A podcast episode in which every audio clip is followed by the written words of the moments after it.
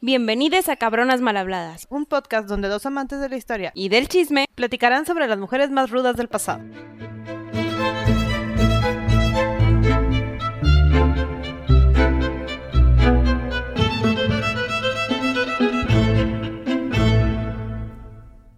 Hola Sandy, Gaby, bienvenida al origen de los tiempos.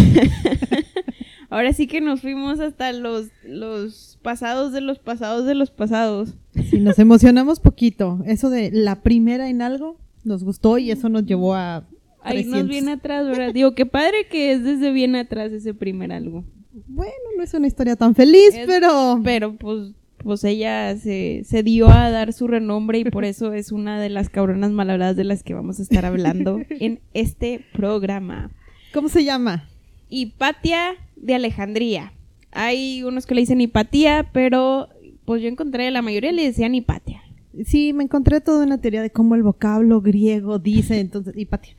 Mejor. Sí, además suena más bonito, ¿no? Suena- Sí, me, sí, me gusta no, más. No, y, y la realidad es que hasta le podemos decir la suprema, porque eso significa Exacto. Hipatia, ¿no? Sí, en su, en su vocablo. Está interesante. Sí, y, y es el, el primer capítulo desde hace mucho tiempo que solo va a durar un capítulo. Entonces emocionense, porque ya no va a haber dos partes. Es una historia muy bonita, es muy divertida, pero muy triste. Sí, y un poco corta. Y bastante corta porque hay que recalcar que no tenemos registros de ella. O sea, No. lo que sabemos de ella es porque alguien más escribió de ella. Lo cual fue un hombre. Y fue un hombre. Entonces, O varios. o varios hombres. Entonces, pues no, no sabemos así que tú digas, wow, pero bueno, Al menos sabemos algo.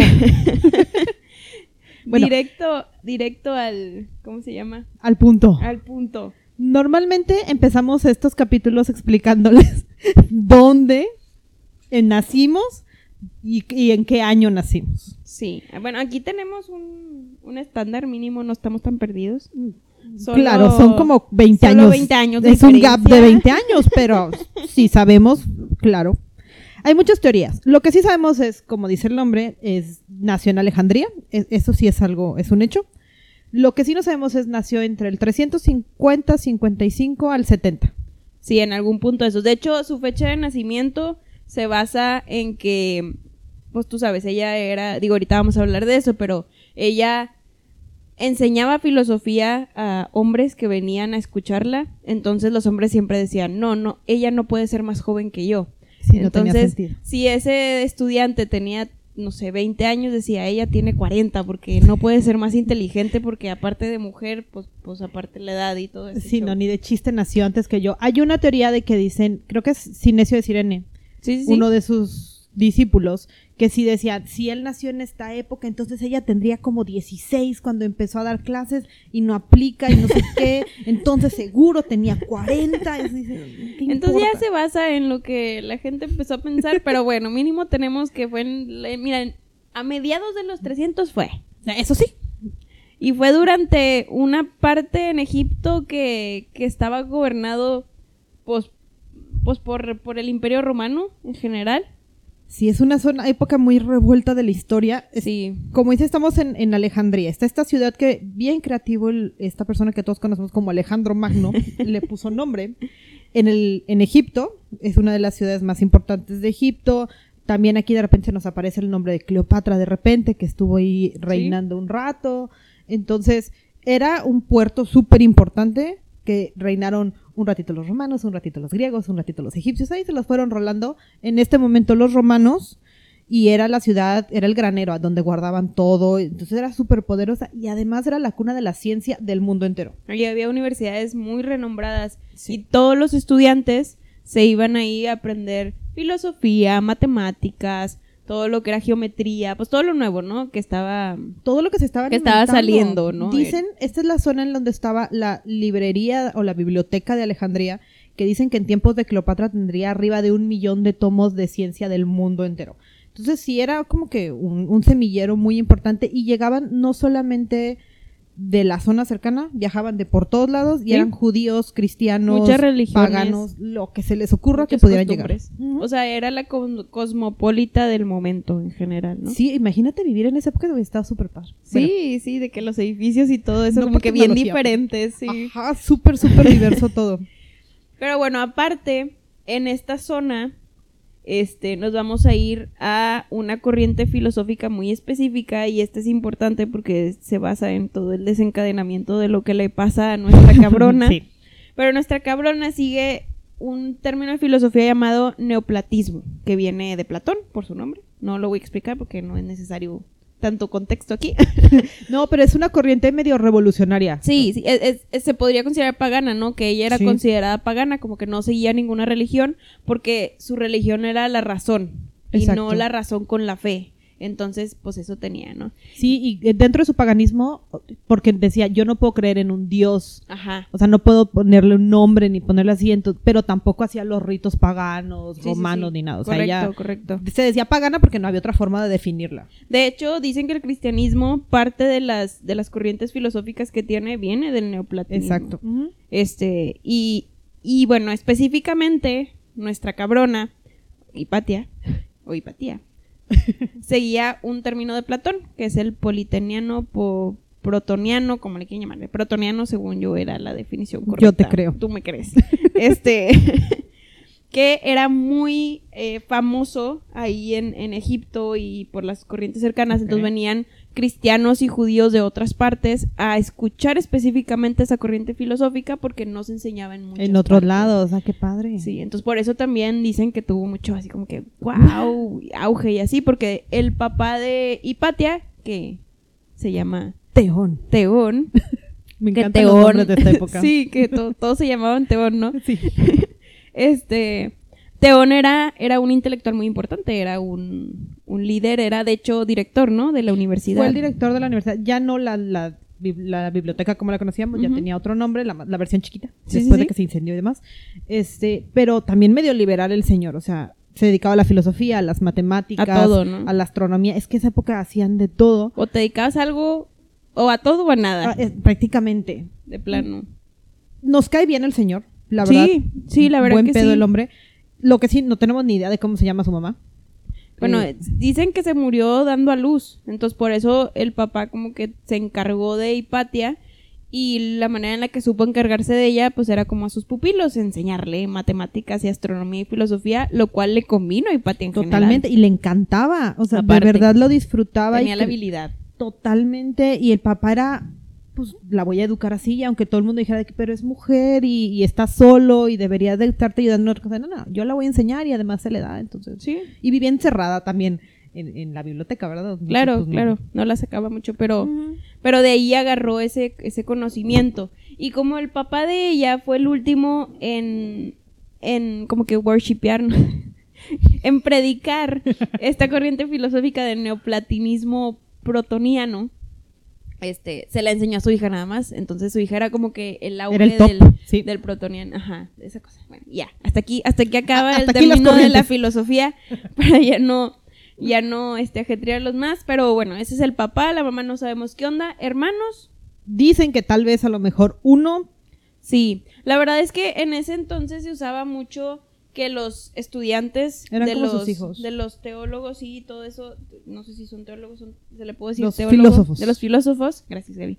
Este, que en ese entonces los filósofos tuvieran a sus pupilos y se dijeran padre hijo, o sea, en vez de decirle profesor le decía padre.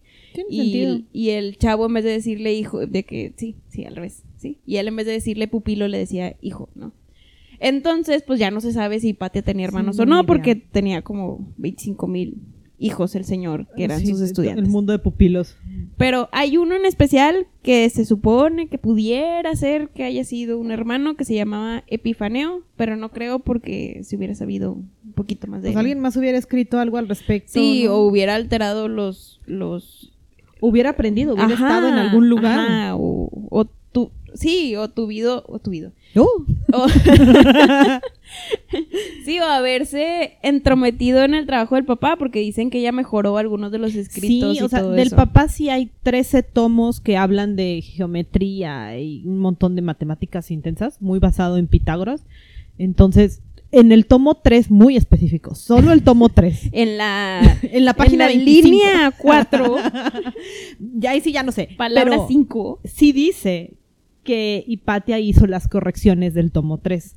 Imagínate. Nadie sabe si solo del tomo 3 o del 13 y los intensos están haciendo el estudio de, no, pues es que si parece y el patrón dice y entonces seguro hizo más. Quién sabe, está escrito en el 3, entonces si hubiese el hermano hecho algo, también hubiera padecido en algún otro tomo. Sí, y aquí es donde se le conoce como la primera mujer en tener registros claros en matemáticas. Exacto. Porque modificó o corrigió los, los Al menos trabajó con su papá en temas de matemáticas y de astronomía.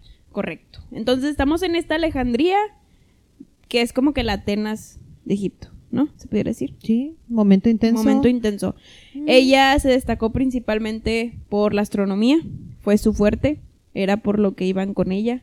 Algo de matemáticas, pero más astronomía. Sí, la ¿no? astronomía le encantaba. Dicen que hizo un planisferio del, del, del cielo. O sea, imagínate ya llegar a un punto de hacer estrellitas. Y, Y, también. aquí, y aquí el mundo es plano, ¿no? Así, la Tierra es plana todavía. Ajá. Y todavía tenemos la corriente generalizada de que la Tierra es el centro del, Del universo. Todo gira alrededor de la Tierra. Pero como Hipatia, ya ven, medio rebelde y adelantada a su época, dijo, no, ni madres.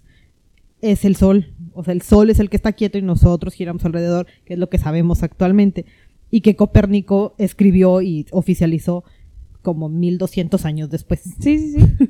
Pero ella estaba segura de que no éramos nosotros. Es era- que las mates le decían que no. eran- no cuadraba, No pero cuadraba. los cristianos estaban seguros de que somos el ombligo del mundo y del universo, entonces tenía que ser la tierra. Entonces empiezan ciertos roces con los cristianos y como de un... Y así empezó, por eso tanta guerra de la Es- fe.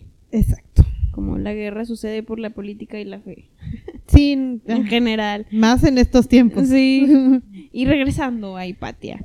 Este. dicen, eh, vaya, no se conservan muchos trabajos de ella, la realidad. Sí, no, en realidad Solo- solo, sabemos por los demás. Sí, por los demás que tienen, pero hay registros que dicen que, es- que superó a su papá en temas de astronomía eh, y todo eso. Entonces, pues eso es wow. Sí, no, es que tenía el... Tenía el Cerebro. coco, tenía el coco muy, muy. Estaba muy adelantada su Muy época. guau, bueno, decirle otra palabra. este. muy bien, entonces, vamos ¿a llegar a un punto de. Sí, ¿a qué hacía ella? Sí. O sea, y, y cómo nos las describen, cómo nos la cuentan un poquito. Sabemos que se dedicaba a dar clases. Sí, de hecho dicen que, que daba clases de una manera muy. ¿Cómo se dice? Cuando no es. Cuando no es muy exagerado, es muy. Pues que usaba. Sencillo. Sencilla, sí. todo mal, todo mal. Literal, mira, aquí en mis notas yo tengo sencillo y no lo pude leer. Pero no, en general decían que se paraba en la calle en las esquinas con llevaba una blusita sencilla, con una falda sencilla y vaya, no no era muy Era extravagante ser ella. ostentosa. Ajá, muy filósofa. Todo lo contrario a Liz. Súper filoso, sí, todo, todo lo contrario a la cabrona pasada Liz Taylor. Este, era muy sencilla, pues era filósofa de la época de Alejandría. Sí, y le ayudaba mucho cómo estaba construida Alejandría. O sea, estaba la plaza y una callozota Ajá. este, súper ancha. Entonces ella se, se sentaba en una esquinita y ahora sí, y venga a quien quiere escuchar. Sí, lo que sí es que es bien extraña. Eso me dio mucha curiosidad. Porque es una mujer hablando de un tema del que mujeres no hablan y no recibía mujeres en sus clases. Digo, Curioso, ¿no? No podía ser perfecta, ¿verdad? Entonces, pues sí, no le gustaba recibir mujeres porque las mujeres no estaban hechas para aprender. Que yo siento también, bueno, sí. O sea, Supone sí está que sí pensaba eso. Pero, pero yo creo que, que también fue el tema de que como que no tuvieron su misma infancia. Total- sí, no, o sea, Entonces ella no, se, no sentía empatía por ellas de Cero. cierta manera. Y como se regía de puro hombre, era como que el hombre la veía no como mujer, sino como... No, era un hombre más. Era un hombre más. O un ente que sabía mucho y ya. Pero es no era una era mujer. respetada por su ser, Ajá. pero no era mujer y por eso se le hacía raro así cuando llegaba una mujer así como de no, es- Tú no, esa tú chu, O sea, chu. porque ve a hacer cosas de mujeres. Chuchu. Sí, súper mal. Súper random. Pero bueno, entonces ella se paraba ahí en las esquinas, venía gente de hecho de todo el Mediterráneo, De ahí cerca, cercas, ahí cerca a escucharla, este, y la realidad es que ella era mm, no con las mujeres, pero en cuanto a filosofía hablando, en, Ay, cuanto sí. hablando de filosofía, ahí sí era muy abierta, no le importaban las culturas, no le importaban Mm. las religiones, ella predicaba y le enseñaba al A que la todo quisiera, que quisiera escuchar. escuchar. Sí, todo hombre que la quisiera escuchar, esa es la palabra, tristemente, tristemente. Extraña en ella. De hecho, de- dentro de, de estas personas que le iban a escuchar, sí tuvo sus discípulos cristianos y judíos Sí, sí, sí. y de todo, ¿no? De hecho, Sinesio de Sirene después llega a ser obispo y es de quien conservan cartas y podemos entender un poquito más de ella. Y la conocemos un poquito. Sí. Sí, de hecho. Muy bien, entonces ya explicamos un poquito quién es ella, qué hizo, qué se le conoce, porque todo. Ahora vamos a dar un poquito de contexto histórico sobre los últimos años de su vida. Sí, ya sé que llevamos muy poquito del episodio y ya vamos a hablar de los últimos años de su vida, pero lo que sabemos. Sí, tristemente estamos en los 400, cuando la gente no vivía mucho. Y aparte de que no vivía mucho, había mucha guerra, entonces se morían muy rápido todos. Sí, y entonces llegamos a esta etapa muy complicada en Alejandría, en que teníamos a un muy bonito arzobispo. Llamado Teófilo. Digo, él, él era buen pedo. Era buen pedo. O sea- Eh, es que yo siento que aquí estamos todavía en una etapa de la política slash religión, porque era lo mismo. donde el líder de la iglesia era bueno. Era. y, y era educado. Y por educado me refiero a que quería la paz. O sea, no, no era ambicioso, vaya. Entonces tenemos Como este... debe de ser según la religión. Correcto. Correcto, que no siempre se sigue. Este, entonces Teófilo, que era el arzobispo, como decía Gaby, era la máxima autoridad de la ciudad. Aquí nada que ver con que si los ciudadanos, con, si- con que si lo que sea, el Estado no tenía mucho poder, sino la religión, como en muchas partes del mundo en esas épocas y en los siguientes siglos que siguieron. Este, y lo Teófilo fue. es esta especie de protocristiano. O sea, es como, Sí. no es ni el cristiano que conocemos ahorita, ni, ni el inicio, es un punto intermedio medio raro. Como ahí. que sigue mucho filosofía, pero es cristiano. Pero Jesús existe. Ajá, sí está pero no está cerrado, o sea, no es como que sí, no, si no eres cristiano te voy a matar y te voy a pegar en una cruz y te voy a exhibir. No era de esos, era, el de... punto clave. Él sí Ajá. respetaba y aceptaba la diversidad, judíos, musulmanes, cristianos, paganos, no importa. Tanto que tomó a Hipatía como consejera. Sí, porque como ella era muy buena y muy centrada y dejaba la religión de lado, pues sí tenía su influencia Era otro política. punto de vista, o sea, Sí. era verle un punto de vista donde Dios no era el centro, sino la razón, Exacto. ¿no? Y, y por Dios me podía. refiero, por Dios me refiero a la fe, ¿verdad? No nada más porque Dios, o sea, cualquier cosa. Sí, no, al Dios de veía- cualquiera. Sí. Veía la razón y cómo se comporta el humano sin tener que relacionarlo con las creencias cristianas o católicas. Sí, o lo bueno, que pero sea. Teófilo no, no era eterno. No, y ya estaba grandote cuando, cuando estaba ahí, cuando, cuando tomó a Hipatia este, como aliada. Bueno, como quiera, esos años Hipatia se la pasó muy bien, pudo dar clases abiertamente. Sí. La verdad es que era admirada por, por, Por los muchos. consejeros ahí en, en el gobierno, slash iglesia, slash todo. Pero Teófilo, pues falleció. Sí, lo perdimos en el 412, más o menos, y llegó el heredero, que todo el mundo decía, obvio vamos a tener una sucesión amable y, y vamos a seguir las mismas corrientes de Teófilo, y Patia va a seguir ayudando y todo va a estar bien, ¿verdad? Porque todo es cuento de hadas y, sí, no pasó. y Llegó todo- un señor que se llama Cirilo, hasta el nombre se me hace raro. Sí. Y Cirilo no era tan buen pedo, La verdad es que era muy. Era lo opuesto a. era el otro lado completamente. Sí, él no era nada abierto. Este. Y de hecho, había otro también que se llamaba Timoteo. Entonces, como Teófilo se murió sin decir exactamente quién iba a ser su sucesor, ¿Te acuerdan que hay que dejar por escrito las cosas? Sí. Bueno, se le olvidó. no lo logró. Se me hace que Timoteo lo, lo rompió. Total, estaban entre Timoteo y Cirilo a ver quién iba a tomar la iglesia en el poder. Ganó Cirilo, lo cual tampoco fue bueno, porque ya que terminó la guerra entre la iglesia, ahora siguió una guerra entre Estado e iglesia. Y aquí Sí. Patia sigue dando clases de. Sí, no, ella sigue muy tranquila, eh, Ajá, sin yo preocuparse. dale con que le quiero decir teología, de filosofía, este, y todo ese show. Sí, no, ella súper feliz. Todo en orden, su vida súper tranquila, en su biblioteca, enseñándole a quien ella quisiera. Cirilo por su lado mandando a la iglesia y aparece el prefecto de la zona que se llama Orestes. Que ese es como que el representante del Estado. O sea, es, Sí, es como el gobernador. sí, es, es- es sin, sin involucrar a la, a la religión, vaya. Sí, como, como debe de ser. Como debería de funcionar bien. Eh, uno esperaría. Pero entonces Orestes seguía escuchando a Hipatia, o sea, porque sí seguía la teoría de Teófilo de un, esta mujer sabe de lo que está diciendo, podemos este tener una buena ciudad, Porque llevarla en era paz. abierto, porque era como un teófilo que decía que pues la iglesia no lo es todo, también hay que tener otro punto de vista de la razón, porque la iglesia no tiene toda la razón. Exacto. Y Cirilo no pensaba eso, entonces como Hipatia de Teófilo se fue con Orestes porque fue el que la apoyó, Porque era el que tenía sentido. ahí empezó a haber roces. Sí, empezó todo este choque entre la iglesia y el Estado, que yo creo que les ha de sonar de muchas otras historias. este, Varios genocidios por ahí. Sí. Este, Na- nada bueno. persecuciones. sí, no, ¿Cómo cosas se- horribles, ¿no? ¿Cómo se llamaba lo de Isabel? Es el. Ay, ¿qué La? Inquisición. La Inquisición. Pasamos por ahí. Muchas cosas. Total, entre la iglesia y el Estado querían tomar control de la ciudad. Este, uno quería crear un Estado teocrático acá, súper intenso. Dios al- sí, Dios es el centro de la tierra. Y el otro civil, como debe ser. Este, donde los civiles deben de decidir por los civiles y un estilo democracia, ¿no? Donde Sí, querían mantener a Alejandría siendo la ciudad tan importante que era, abierta, cosmopolita, o sea, sin una religión definida, con muchos conocimientos, pero no sucedió. Pero miren, Cirilo tenía más poder porque Sí. tenía mucho más influencia y porque esta creencia de que tu alma y tienes que preservarla y todo eso. Entonces empezó una campaña de difamación muy fuerte y, y convenciendo a la gente de que Dios es lo más importante y pues muchos le creyeron. Y, y aquí fue donde los cristianos, slash católicos, cristianos, lo que, que lo que sea, este, que ellos empezaron como que a tomar más iniciativa, se, se hizo más popular, todo eso, y empezaron a atacar a aquellos con otras religiones.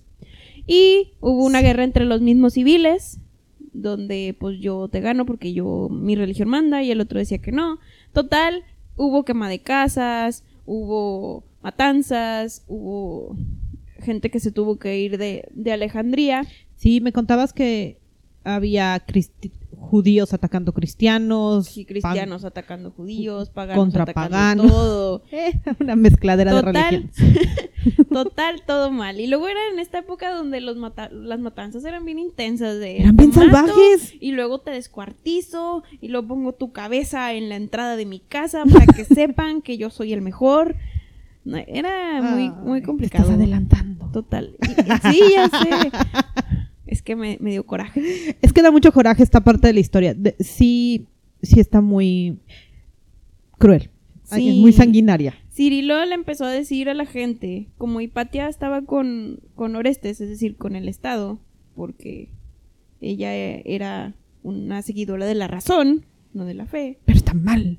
lo cual está mal, según Cirilo. Este, le empezó a decir que ella era una bruja, y que había embrujado a Orestes porque, porque por eso Orestes no seguía su fe y todo ese show. Sí, que le hizo algún hechizo. Ah, uno, uno le dijo, ella es adoradora de Satanás. y por eso le interesa la cultura, el arte y la astronomía. ¿Cómo es eso? Obvio, Satanás. Que ya se empiezan a agarrar así de... Tiene matriz. Ah, le sale sangre, eso es de Satanás. Satanás. Ah, pero de ahí naciste, cabrón. Pues sí, pero, pero está mal. Porque una mujer que piensa está mal. Eva, de acuérdate nació de Cirilo, Eva. Pues si Cirilo no nació del... del ¿Cómo se llama? Del fuego ni del soquete. Pues no, pero acuérdate que está muy arraigada la historia de que Eva se equivocó.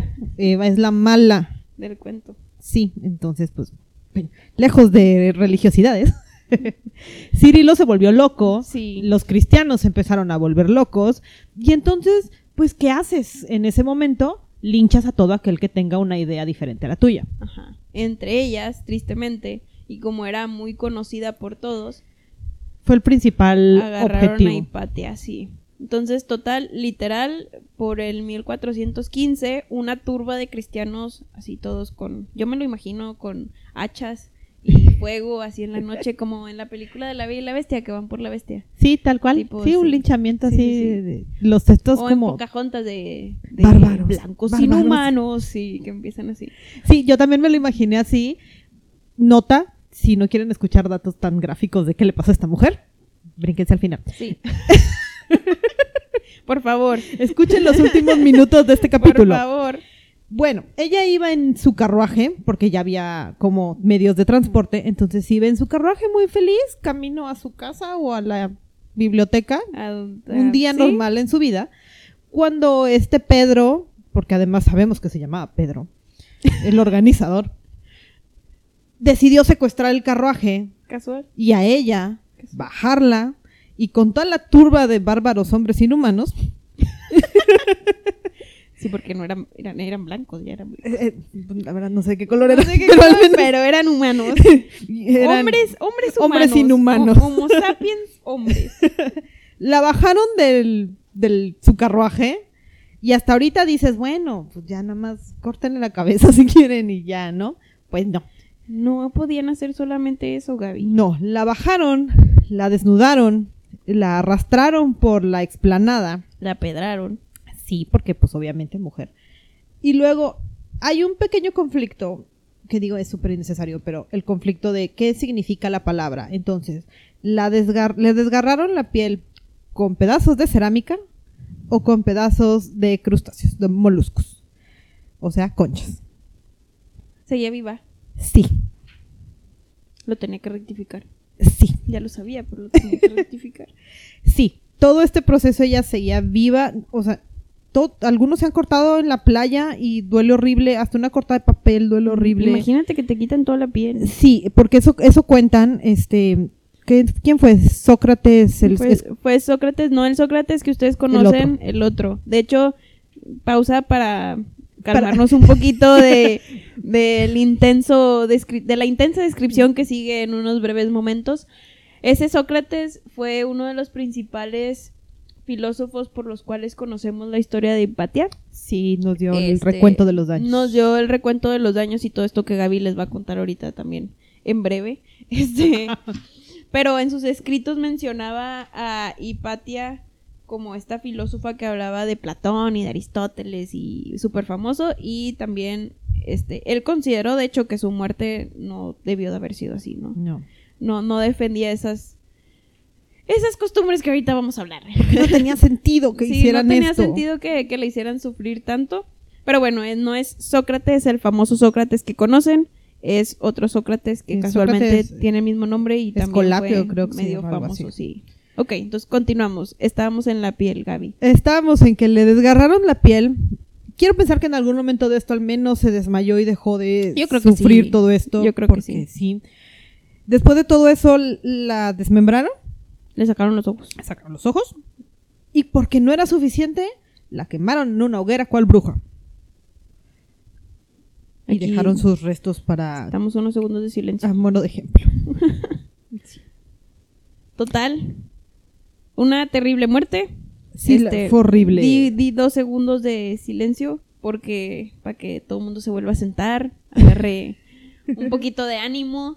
Este, el, la gente justificó esta muerte usando la religión, Sí. lo cual se va a usar en muchos lugares, en muchas épocas y en muchas historias que vamos a contar, porque no va a ser la primera que van a quemar por bruja, ni que desmembran, ni que quitan piel, ni ojos, ni pies, ni nada. Sí, no, no, no, es la primera Ajá. en estas historias. Pero Eh, obviamente y claramente fue por temas políticos, porque Sí. Cirilo estaba enojado y todo lo que un líder puede hacer que su gente haga, ¿y digo, ahí ¿Sabes qué es lo más triste? guerras mundiales que lo explican. Cirilo es considerado santo en el cristianismo, en, el- en, el- en la ortodoxia Bullshit. católica. Exacto. Entonces, pues sí, sí es. Es difícil contar este tipo de historias Ajá. porque sabemos que es todo lo contrario, ¿no? Y, y pues sí, tal vez no nos gusta decirlo tanto, pero el movimiento feminista está tratando de revivir esta historia. Sí, Porque es, es, es muy importante para la ciencia. de hecho. Era una mujer muy rara para su época, una mujer que realmente dejó muchas bases de, en lo que basaron la ciencia del futuro. O sea, Sí. ya mencionamos a Copérnico y demás, o sea, come on. Deja tú y, y no nada más. Sí, no, pues ya, ya no. ya, pues ya no, ya no profundizo, pero. Pero era. O sea, el contar estas historias nos ayuda a ver cómo eran consideradas no solo las mujeres, sino aquel pensante que vaya en contra de la masa. Exacto. Entonces, bueno, por eso nos gusta investigar y platicar y para que todo el mundo conozca que a veces el mundo, a veces no, la mayoría del tiempo el mundo es injusto. Total, regresando a nuestra historia, este, no hay pruebas de que la muerte de Hipatia haya sido por Cirilo. Se rumorea que, que pues él hizo esta campaña de odio y se sabe que él dijo que ella era pero una bruja. autor intelectual. Sí, pero era intelectual y él no Sí. iba a alzar la mano porque pues era arzobispo y, y pues, y no se cómo podía. él matar gente, no, ¿Cómo, Gaby? pecado, ¿Cómo? directo al infierno. Ay, es que ahí es donde te da risa la Inquisición, no sé qué onda. y peor, a mí me enoja mucho que sea un santo, Aparte. que protegiendo a la religión, pero estás rompiendo uno de tus principales mandamientos. No, tiene sentido. Digo, lo bueno es que ya cuando se murió Hipatia, cuando falleció, había gente que quería investigar a Cirilo porque, porque pues eran los seguidores de Hipatia que la querían mucho, ¿verdad? Uno de ellos fue Teodicio II, que empezó a investigar a Cirilo, no logró nada, pero bueno, mínimo hay gente la peleando, ajá. Este intentó quitarle el poder para dárselo a Orestes y como dije, pues no lo consiguió.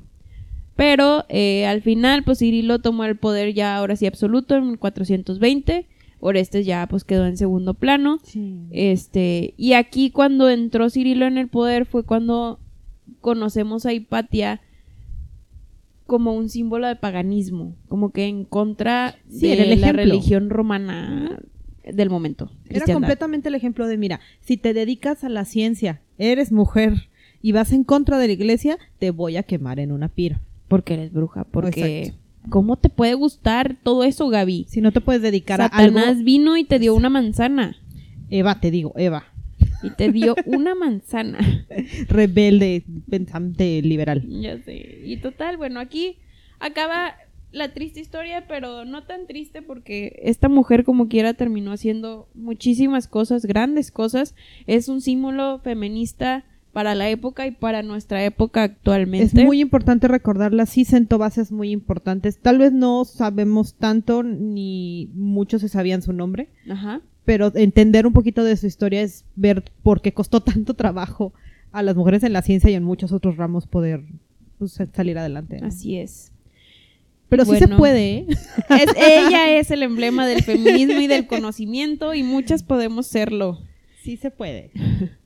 Y bueno, aquí acaba nuestra historia de Hipatia de Alejandría, la primera en saberse con archivos matemáticos, este, sí, con cosas matemáticas. la primera en conocerse con el rubro de las matemáticas e igualmente astro- astrología, astronomía, Astronomía. astronomía. Hoy ando on fire yo con estas palabras. Este, Pero bueno, nos vemos en el siguiente capítulo. Esperemos les haya gustado un poquito del origen de la ciencia. sí. No estamos muy seguras si sigue otra científica, otra actriz. un- Se los dejaremos en incógnita Chan, para que se chan. emocionen. lo que sí es que probablemente también lo mantengamos de un episodio para no, para no Sí, no, hacer la no. espera así tan tucu, a- tucu. a- alguien más cortito. Sí, sí. Las últimas dos no fue adrede. No fue Sí, lo sentimos. Pero esperamos los hayan disfrutado y que disfruten mucho la historia de Hipatia y nos vemos pronto. Adiós. Bye. Si quieren escuchar sobre alguien en especial, nos pueden contactar en nuestras redes sociales. En Instagram como cabronasmalhabladas-podcast o por correo cabronasmalhabladas.gmail.com.